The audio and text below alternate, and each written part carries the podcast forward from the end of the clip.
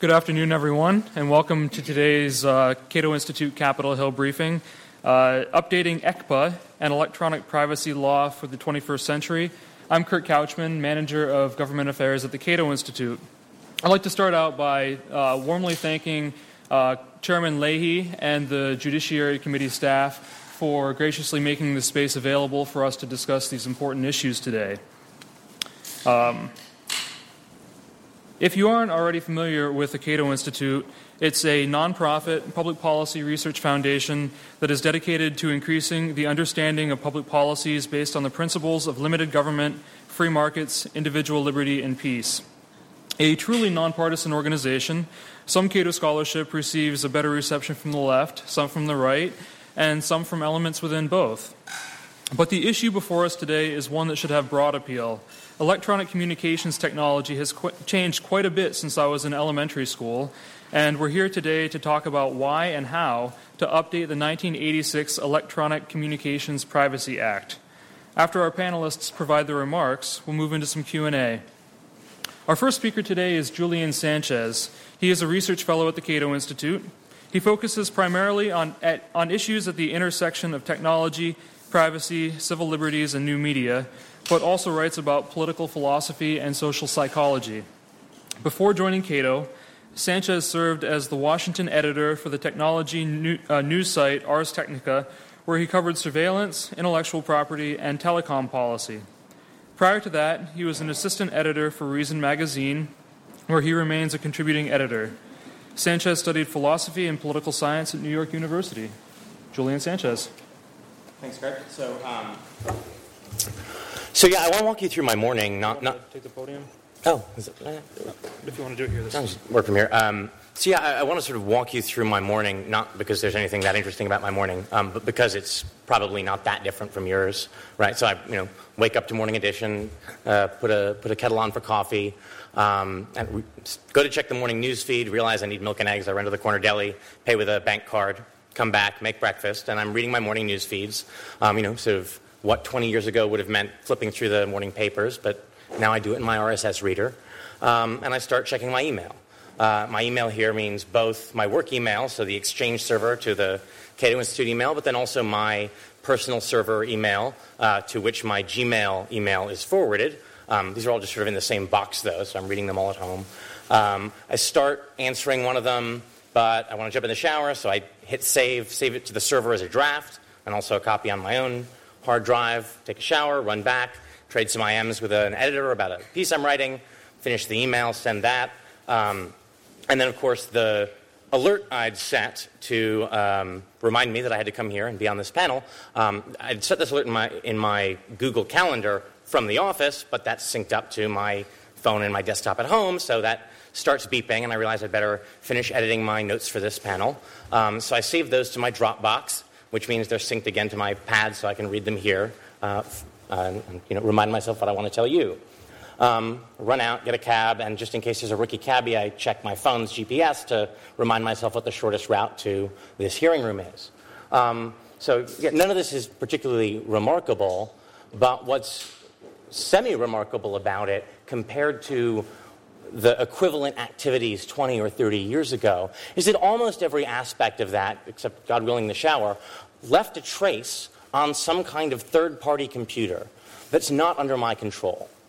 And you multiply that morning by a few dozen or a few hundred mornings, someone with access to that data, certainly someone with the ability to aggregate and analyze that data and compare it to data about other people, could compile an incredibly intimate portrait of almost every aspect of my daily life what I read, where I am, who I'm with, who I talk to.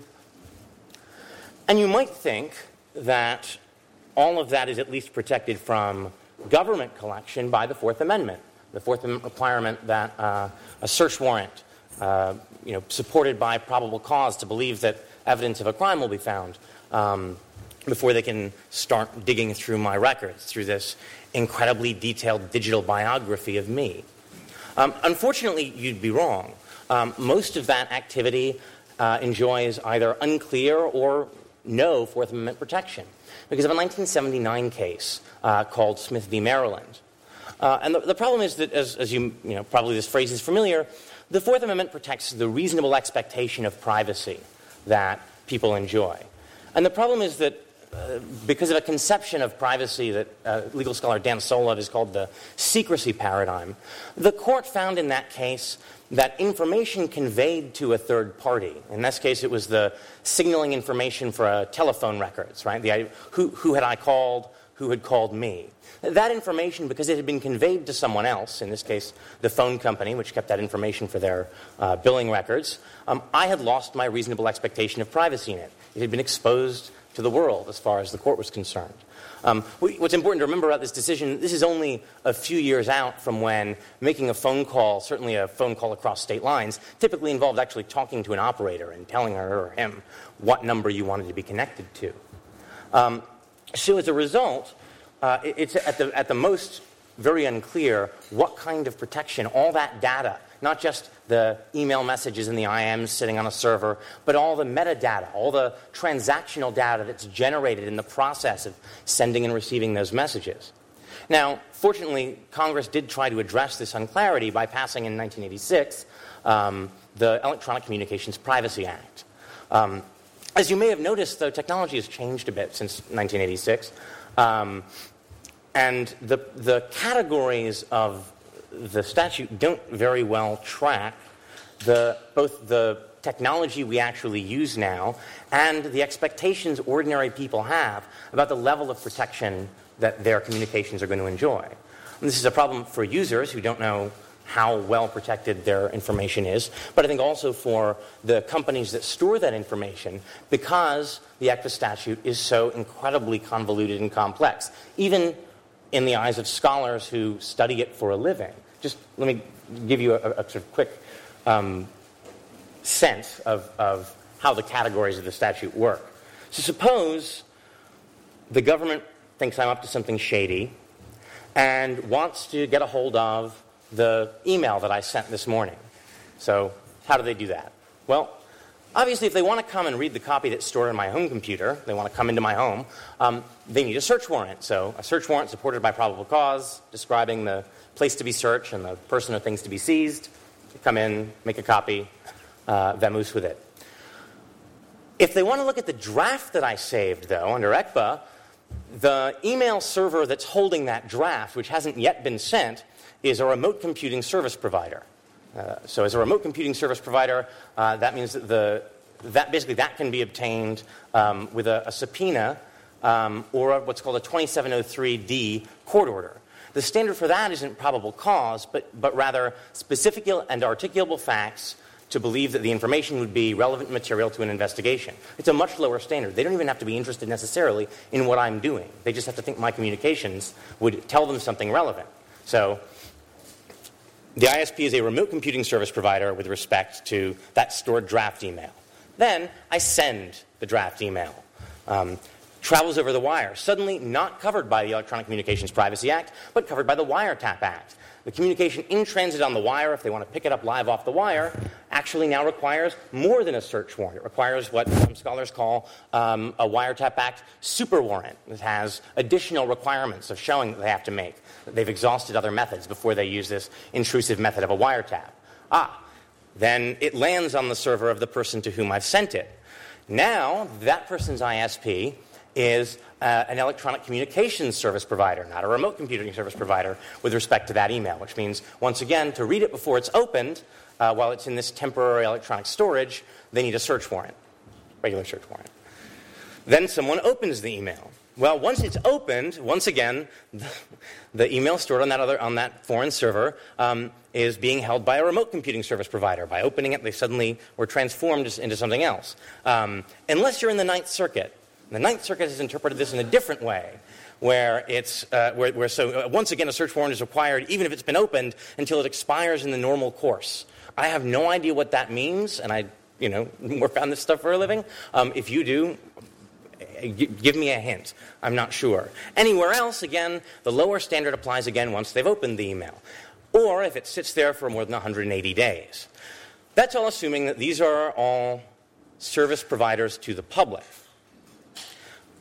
If, however, I'm reading my work email, I may not even know whether I'm reading my work email um, because it's all in one box, then they're able to voluntarily disclose without these compulsory processes, essentially any of this they want when, when the government comes asking.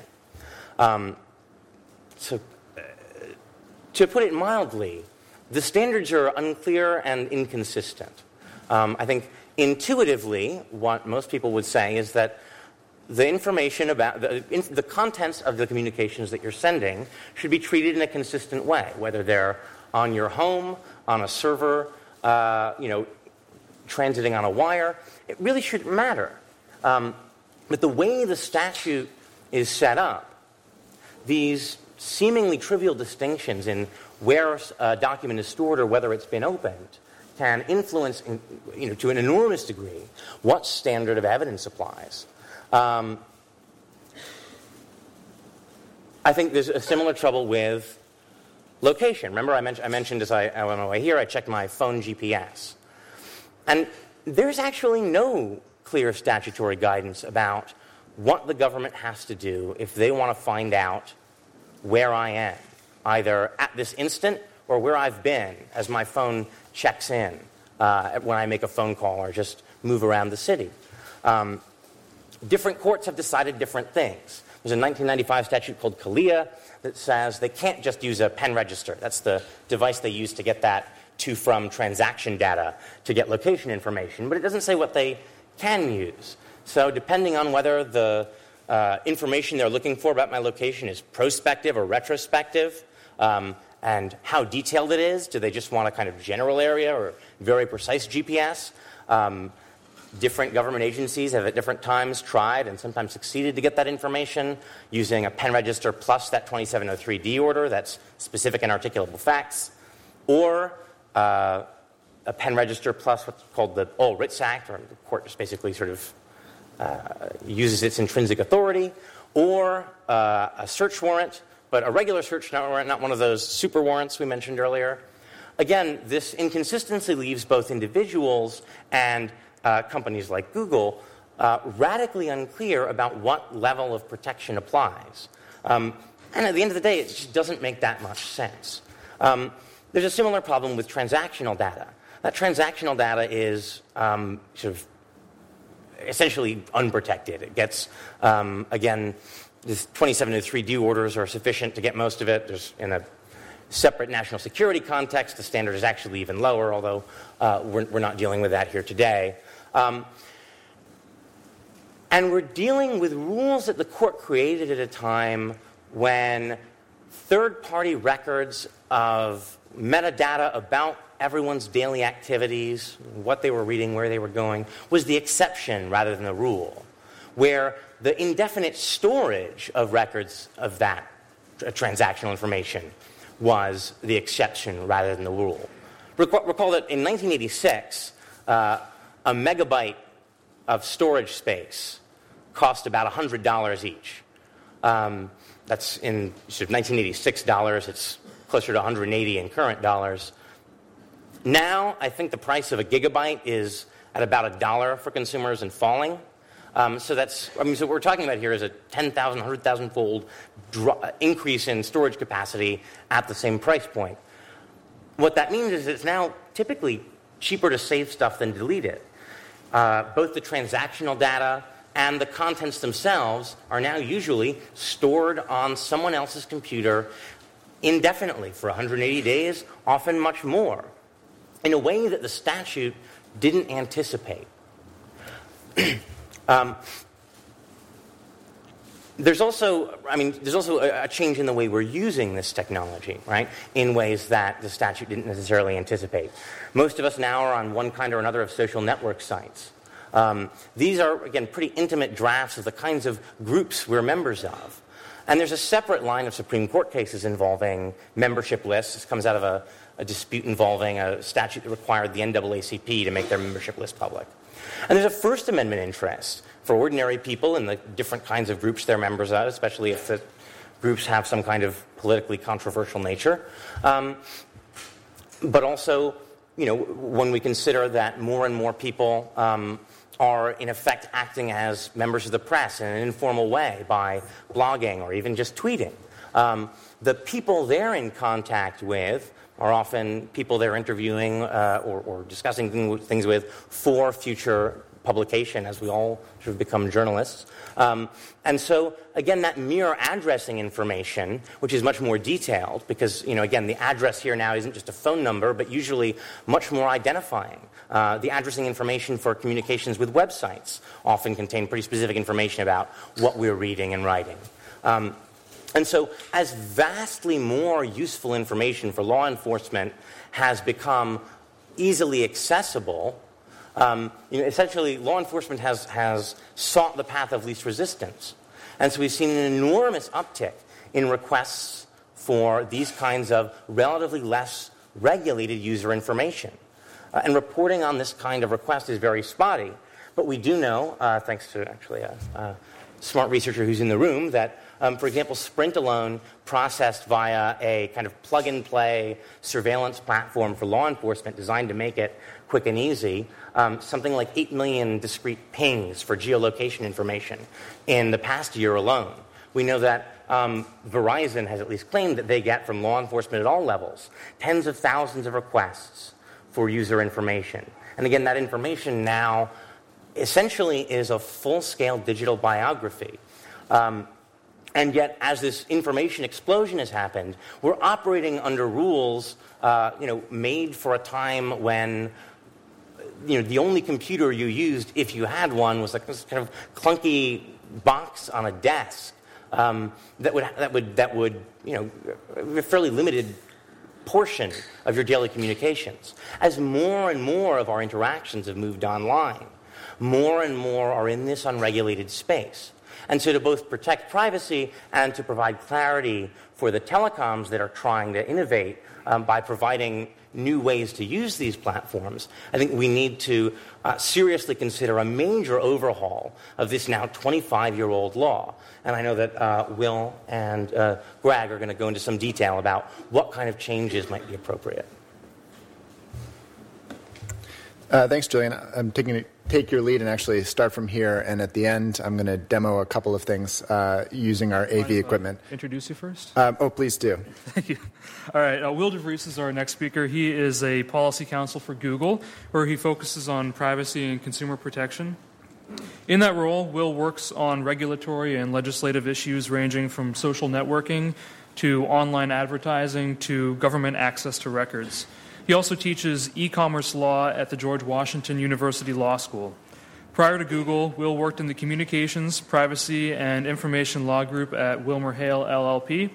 Will is a graduate of Princeton University and the University of California, Berkeley School of Law. Will DeVries. Uh, thanks so much, and thanks to Cato for pulling this together, and thanks for uh, all the work that staff is doing both here in the Senate and in the House uh, to move this issue forward, including making space available for us today. Um, I actually see a lot of people who I've talked to already who are invested in this effort, um, and I'm really excited to see it moving forward. Um, Google is definitely a proud member of the coalition, the Digital Due Process Coalition. Greg will speak more to what that coalition has been up to. It's been led by CDT. Um, I'm going to talk a little bit about, first, uh, get into some of the changes in technology that Julian discussed, and specifically how Google sees some of these changes in our products. And then also talk a little bit about the problems that the, the, the, the outdated rules in ECPA present for Google on an operational basis. Um, and uh, as I said, I'm going to uh, show you a couple of things to you know, break up the monotony a little bit, um, and I'll hold off on that to the end because I've got to connect all the AV equipment at the end. Um, and that will segue perfectly into Greg's speech because we'll have a little video about Digital Due Process. Um, so first, let's talk about technology. And a stat that really gets to me, and this is uh, similar to what Julian was talking about, the stat that really gets me is uh, in 1986, a 10 megabyte hard drive uh, cost about $650, and that would store about two high resolution photos. Uh, now you can go out and buy for $99 a 1.5 terabyte hard drive, and that would store about 300,000 photos. Um, that same exponential change is reflected also in processing, it's reflected in transfer rates. Uh, it really has revolutionized uh, our expectation of, of how we interact with data, what data we should uh, have available to us, and how we produce data. Um, and let's be clear that while this poses some risks that we're talking about here in terms of privacy, it's also delivered enormous value for all of us. And we're not looking back. Uh, I think we're actually moving forward, and, and these trends are only going to continue. We, we've seen enormous benefits to all of us from this increases in processing and data transfer and data storage.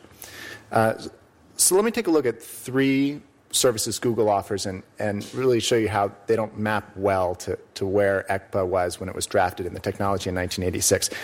Uh, we offer a webmail service called Gmail. Uh, it's got tens of millions of users. It's um, one of the first Google products I really fell in love with. Um, I started using it back in 2004, and, and since I've started using it, I've actually only used 15% of my storage allotment of 7 gigabytes and, and growing.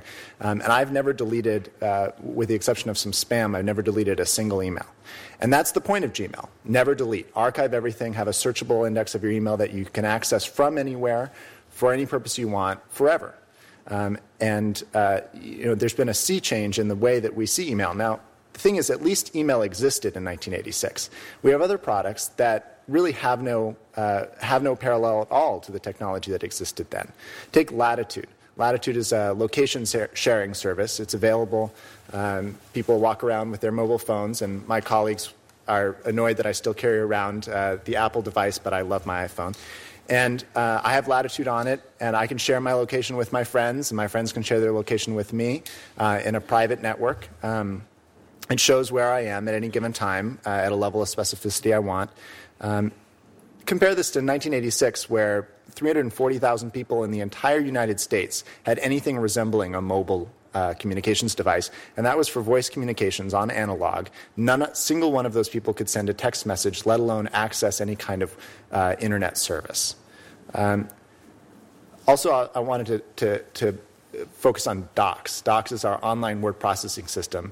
Again, word processing existed. I don't know if any of you were using word processing systems in 1986, but you know you probably had your IBM 286 or something along those lines. Uh, and you could write up a, a, a, document and print it out. It was stored on your home computer. Docs is a completely cloud based word processing system.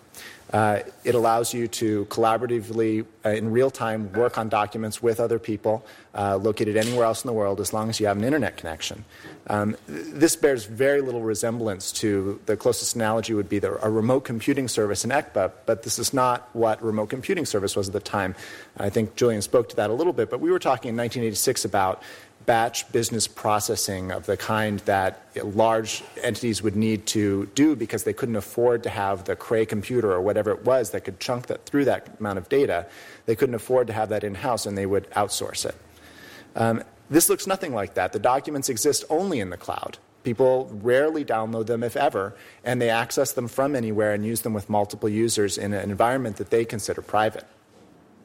Um, keep, keep the idea that um, docs is only in the remote system that it can be accessed and edited over time. I'm going to return to that and talking about some of the problems that we face when interpreting ECPA. Um, so, how does Google look at ECPA and what problems would we face? So, I, I think basically we sum it up by saying ECPA is difficult to explain to our users and it's difficult for us to apply. Um, and this confusion and the cost associated with it really, for us, is undermining the growth of our services and the growth of the cloud um, uh, cloud services, internet services. And, and we're really concerned about that. Um, our, our, users, when, when they look at ECPA, if they, if they take a look at the, the procedural steps that Julian walked through uh, in, that are uh, in ECPA's language, um, they don't understand them. They don't make sense. I don't think they reflect their reasonable expectation of privacy. I think uh, if you ask almost any internet user, they would say that the email that they use is just as private to them as their communications on a phone or the postage mail that they send uh, or a conversation that they have in person.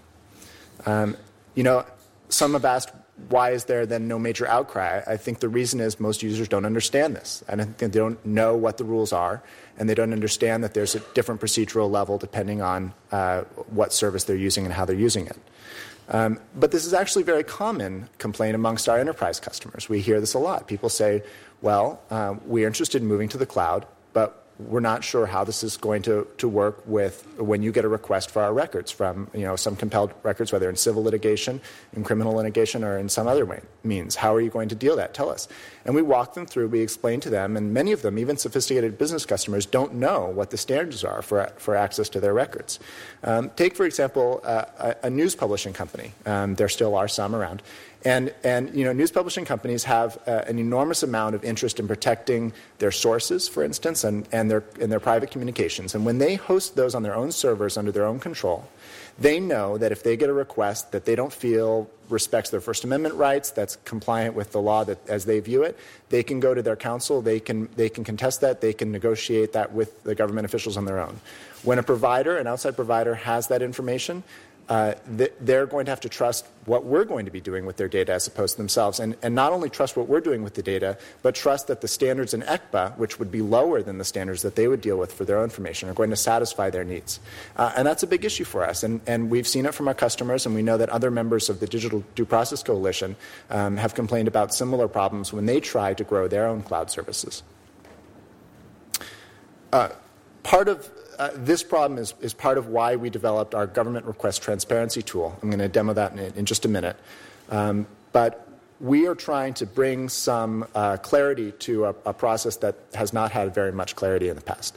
So we think that this is really going to move the ball forward to say uh, to users, not just in the United States but worldwide, here's what Google is doing when we interact uh, with governments who are requesting information about you or from you. And uh, you should see that. You should have some clarity into that. We hope other companies will follow suit. And, and that way you can actually have an educated dialogue on this. And I think until that happens, it's really going to be a struggle to explain people what the need is for a change in the law. So, the second part of the problem that we face with ECPA is the fact that it is uh, murky and difficult for Google to apply. Holding aside any civil liberties concern of any kind, it's simply a cost burden for us to figure out how to comply with it, what the standards are, whether a request is valid or not. Um, and the confusion that comes out of this breeds both waste and risk. It breeds waste in, in the resources uh, that we have to spend interpreting it, that the resources that law enforcement and others have to spend uh, trying to convince us about their, their, their interpretation of the standards. And it provides risk to us that we might get it wrong, a risk to law enforcement that they might have the wrong interpretation. Um, and I want to first point out here that almost all of the requests that we get from law enforcement are absolutely valid, and not only valid, but, but extremely important in tracking down really bad actors. Uh, just as we've moved our lives online, uh, criminals have moved online as well. And uh, 99.9% or, or, more of the interactions that we have in law enforcement are, are uh, fit that mold, and we are happy to be a partner with law enforcement in doing that, and we want to continue that. Uh, we feel like we've had good interactions, we want to continue them, and that's at all levels, from not only from the federal level, but all the way down to, to local law enforcement as well. Um, but ensuring that we get the answers right in complying with these processes, and, and when you see the government request tool, you'll see some of the numbers we're talking about. It, it requires us to have a dedicated expert team that's, that does nothing except for receive, process, and interpret these requests to ensure that they are valid, to make sure that they comport with our view of the letter and the spirit of the law. And sometimes it's a hard call. Um, sometimes we differ with law enforcement's view. Uh, take docs as an example. I don't think uh, any court has ruled on the issue of what happens when you have uh, a doc in the cloud uh, that is edited uh, over time. So you have a 180 day rule where, for instance, under, for a communication would drop from uh, a warrant standard to a lower standard. A warrant, actually, that, that's even a contested aspect of the law. It would drop from a, down to a subpoena uh, standard after 180 days. Under a, a, theory, I think Greg will explain a little bit about uh, how we would change that aspect. But it would drop down to a subpoena standard for access to email older than uh, communications older than six months. But if you have a document that's edited in real time over time, how do you declare what that date is? Um, is it the date that the document was uploaded? Is it the last edit date? Is it the last viewed date? And speaking of which, how do you de- figure out when it was last viewed? Uh, because under the DOJ's interpretation of ECPA, the, the time at which a communication was viewed changes its procedural, uh, the procedural access standard. Um, Docs presents really tough problems. And uh, you know, these are problems I think that uh, we want to work through uh, with law enforcement when we have them, but we would like some clarity to the law so we know how to exactly deal with this. Holding aside any civil liberties issue, we just want to know what standard we need to apply when we have a request for this information. I want to point one example um, that actually brings this into some clear light. Yahoo recently faced a request right along these lines. They, were, they had a request uh, f- uh, from the DOJ for uh, email of subscribers that was uh, less than 180 days old but had been viewed by the recipient of the email. And they uh, uh, used less than a warrant standard to request that information, and Yahoo contested that in court. And, and actually, in an amicus brief uh, joined by both CDT and by Google and, and many of other members of the Digital Due Process Coalition, uh, we suggested that that that was actually not a proper reading of ECPA and not a proper reading of the Fourth Amendment as well. Uh, the DOJ retracted their request um, and uh, has sought other means to get the same information. Um, and while we think that's the right outcome in that case, it took over a year. It involved lots of lawyers. It involved lots of time. It was the time of the providers. It was the time of, of DOJ prosecutors and officials that could be better served going after bad guys. It could also took the court's time. Um, that's time that we'd rather have and resources that we would rather have spending on doing the actual work of all of our parties. Um, you know, and part, part of that interpretation was whether the Ninth Circuit interpretation of uh, what a what a email and electronic storage is, wh- whether that should be applied uh, more broadly. And that's an interesting question, you know, and, and, I think the Ninth Circuit got to the right answer there, but I don't think even Judge Kozinski could tell you what um, expires in the normal course actually means. Uh, it's a question, if we ever get a chance to ask him, I'd like to ask him. So, not only are these disputes a waste of, of provider and law enforcement and court research, they're also very risky.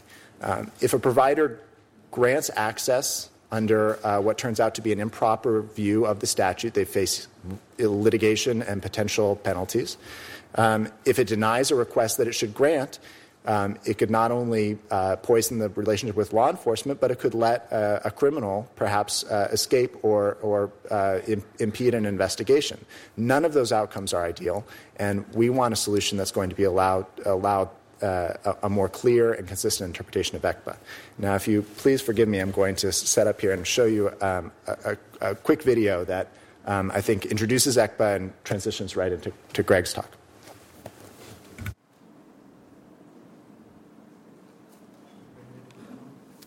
Um, you can introduce Greg while I start this, actually. While he's setting up here, let me just go ahead and introduce Greg uh, so that we can jump right into it.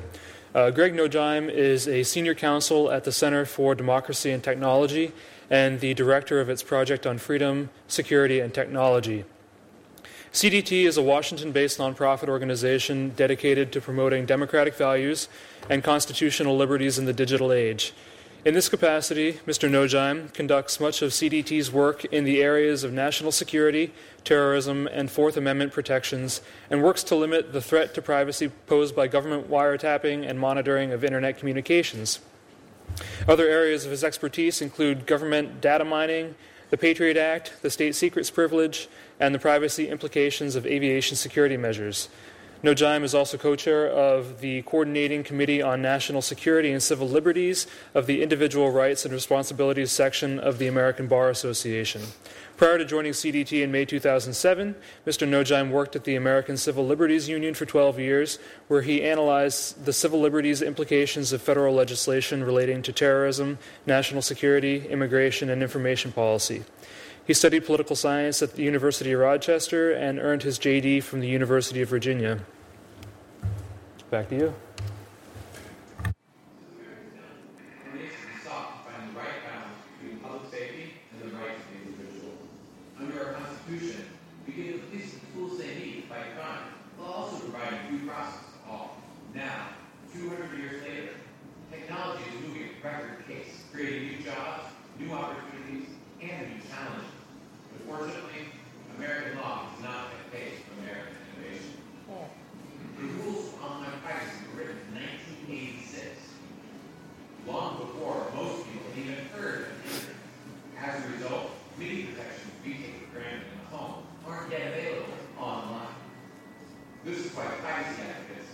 concerned individuals and technology companies have joined together to call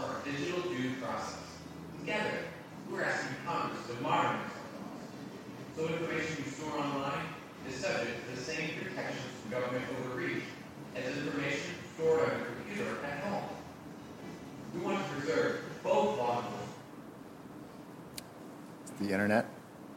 It is a cloud service, I would point out. Alrighty. Well, we'll, we'll uh, well, why don't we leave it there and leave the vagaries of the internet? Uh, Alrighty. Mr. Nojeim. Are you all done, Will? yes. Um, thanks much. I, I really love that video. It's it's a lot of fun. The guy with the phone, uh, what he's showing is what cell phones used to look like. They looked like bricks. They weighed like bricks, and not many people had one um, back in 1986. Um, so my position on this panel, following um, Julian and Will, um, you know, Julian kind of made the case that ECPA doesn't make a lot of sense today. Its standards are unclear and inconsistent or non existent. And Will made the case that those problems are a big issue for companies. It's difficult for them to apply the statute. Um, my role on the panel is to explain what could be done about it. Um, and we have been involved in a process for about three years um, to arrive at some ideas and consensus proposals for updating the Electronic Communications Privacy Act to deal with these advances in technology um, that Will and uh, Julian have talked about. Um, I'm going to describe the process that led to these proposals. I'll describe the proposals and then a way forward, what we think will happen uh, going forward. So, um, we were meeting probably every other week or every week, first with a small group, um, to talk about what we thought ought to be done to ECPA. And we identified at the front end about 14 different changes that we thought ought to be made. We talked about them, we tried to reach consensus on them. Some of them dropped out, some of them got rolled into other ones. Um, some of them were just too hard, things that we, we couldn't really figure out a clean solution for. Hopefully, uh, a solution will come. Um, but we whittled, whittled it down to four proposals, and I'll talk about those later. Our coalition, Digital Due Process, you can read more about it at www.digitaldueprocess, all one word, .org, um, involved uh, telecommunications companies, technology companies, privacy advocates, academics, including a number of lawyers who used to work with the computer crime section at the Department of Justice. Um, and I, I, think it's fair to say that there were a lot of pulls in different directions, and I think we came up uh, um, at a good place. Um, we tackled some of the biggest issues, but not all of them. Overarching themes a balance. We wanted to achieve a balance between privacy interests, the government's need for uh, electronic communications information to prosecute crimes, it needs those tools, and companies' need for clarity and for customer trust. One of our um, founding principles was that there should be technology and platform neutrality. It shouldn't matter whether you're working on your computer to save the document or saving it in the cloud. Um, we thought it also very important to preserve the building blocks of law enforcement investigations, a sliding scale so that law enforcement can escalate its efforts. You know, it can use a subpoena, no judicial review. Subpoena is Latin for no judge has seen this, right? Uh, it can use a subpoena to get um, information that's not content, that's not particularly sensitive, information that uh, a company might store about where you live, for example. Um, it can use um, orders on a lesser standard for more sensitive information, transactional information, who you emailed and who emailed you. Um, and it should be able, it should have to get a warrant, probable cause, for the most sensitive information, for content. So we preserve those building blocks. Law enforcement can escalate its efforts as it has more certainty about um, the, the criminal activity uh, that's afoot. Um, we also decided we needed to preserve the structure of the statute. I mean, I think Julian made a good case that there's a lot of issues in that structure.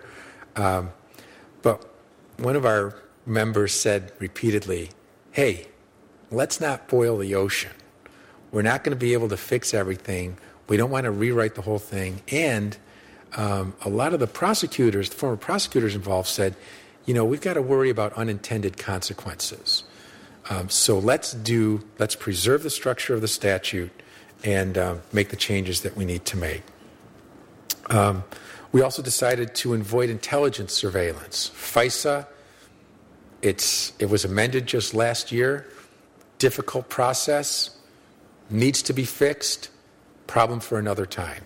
It was, uh, uh, we excluded it from our discussions early on. And we also decided that we needed to preserve the existing exceptions in ECPA that allow for law enforcement and for companies to have flexibility in some areas. So, for example, ECPA has emergency exceptions so that law enforcement, when it's trying to prevent death or serious bodily injury, it doesn't have to get the court order ahead of time. It can go to the provider right away, get the court order later. Um, there's other exceptions about child pornography that permit um, providers to disclose child pornography that they become aware of to the National Center for Missing and Exploited Children. We preserve all those um, existing ex- exceptions.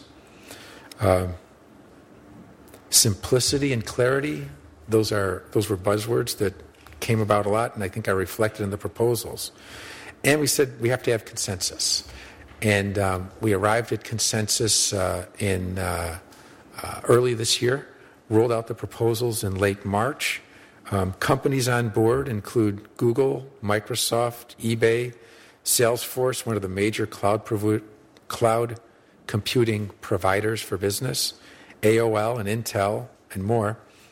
Um, among the advocates, we had a great left right group ACLU, Americans for Tax Reform, American Library Association, Freedom Works, Consumer Action, Progress and Freedom Foundation, and more.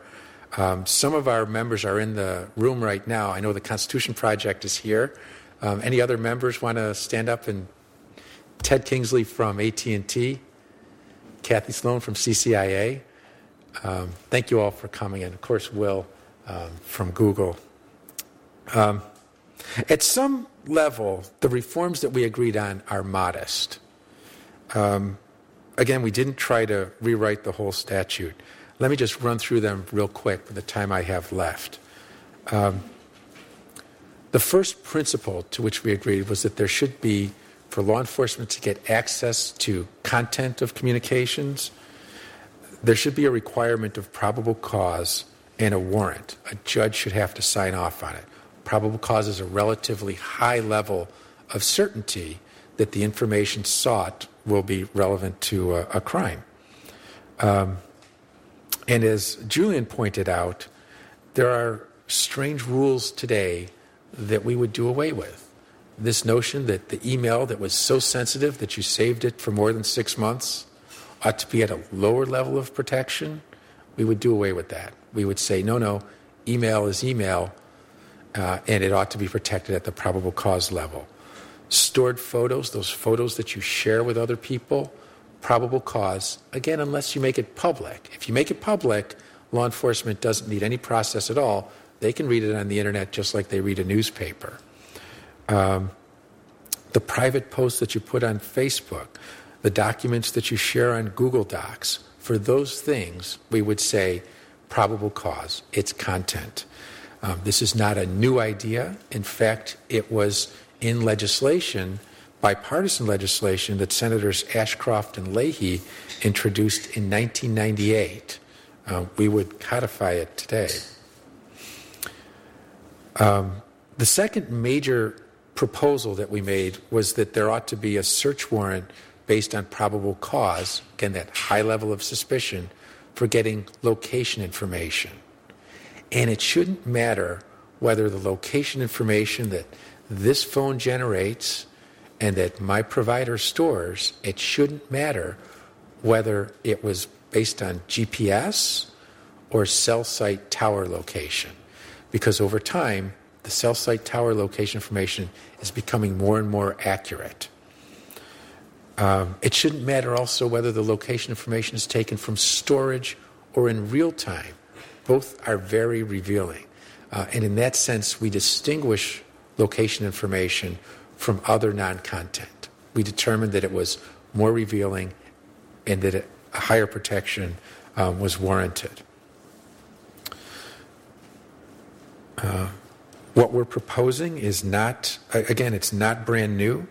It was part of the Ashcroft Leahy bill from 1998.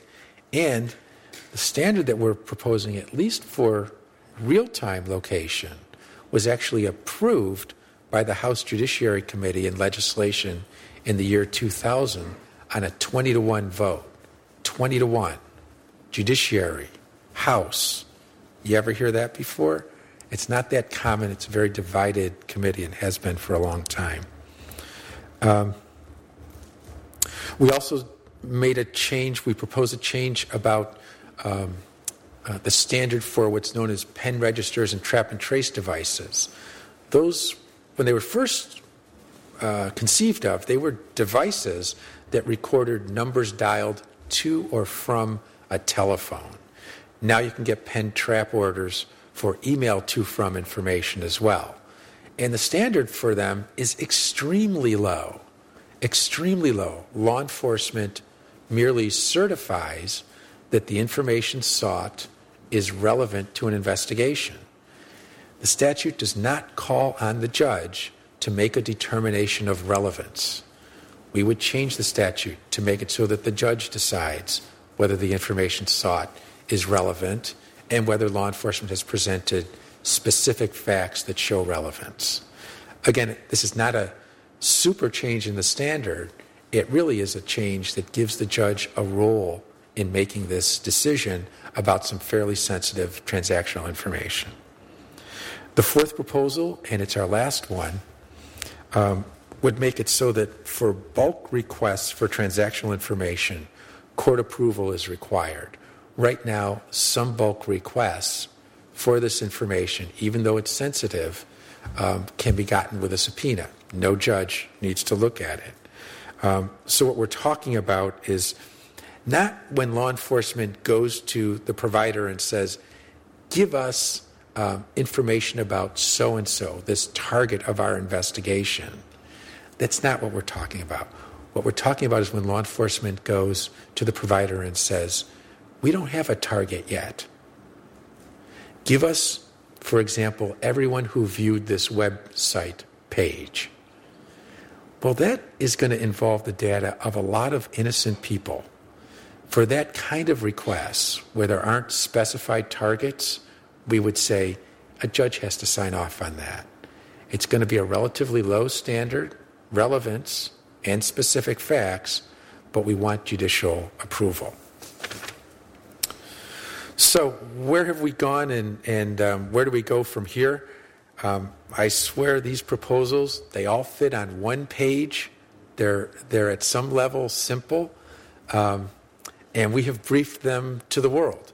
Um, we've, talked, we've discussed them with um, six entities within the Department of Justice, including the National Security Division, the Computer Crimes Section, the FBI, the Office of Legislative Affairs, the Office of Legal Policy.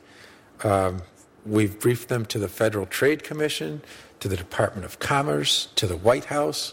We're briefing lawyers for the intelligence community next week. There's no secret here. We want to get people's reaction. We want to understand what their concerns might be, and we want to be able to respond to them. Um, there were some hearings in the House um, to, to uh, um, the credit of Chairman Nadler. He said that this is the kickoff, and we're going to have more hearings in the House. Um, Senator Leahy has indicated that he'd like to hold hearings this year in the Senate. Uh, what we envision is a process that will extend into the next session of Congress, um, where uh, we get a chance to talk about it with law enforcement. We want to do this right, and we want to um, get everybody's views uh, and avoid unintended consequences. Thank you very much. Thanks, Greg. Uh, before we go to the Q&A, is there any quick comment that anyone wants to make on anyone else's presentation here? Okay. I, I just thought they were great. I just wanted just to thank Greg and, and CDT for, for the lead on this work. Um, it really has been several years. I've only joined that, this part of this recently, and it's amazing how much effort and time has gone into this. Um, and building a coalition like this is, is no easy feat. Um, anytime that you have uh, the ACLU and AT&T and Microsoft and Google at the same table uh, agreeing on principles, then you've done uh, a heroic task. And I, I, hope that as, as this proposal goes out of our hands and into the hands of, of you all on the Hill um, and other uh, uh, uh, bodies who will have a say in it, I, I hope you appreciate um, that the people who come to this um, don't agree on much and we agree on this.